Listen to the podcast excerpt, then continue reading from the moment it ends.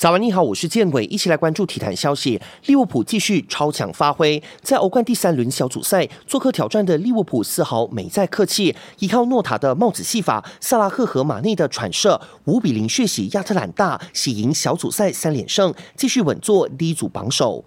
曼城同样火力全开，三比零完胜奥林匹亚克斯。德布劳内先后助攻托雷斯和热苏斯进球后，坎塞洛中场前再攻入一球，锁定胜局。此役过后，曼城三战全胜，领跑 C 组。在 B 组作战的皇马终于收获新赛季欧冠第一场胜利，凭借本泽马、拉莫斯和罗德里戈的进球，三比二惊险拿下国际米兰。拜仁慕尼黑延续不败战绩，六比二狂胜萨尔茨堡红牛，三战全胜，累积九分，以五分优势领先马竞，稳居 A 组第一。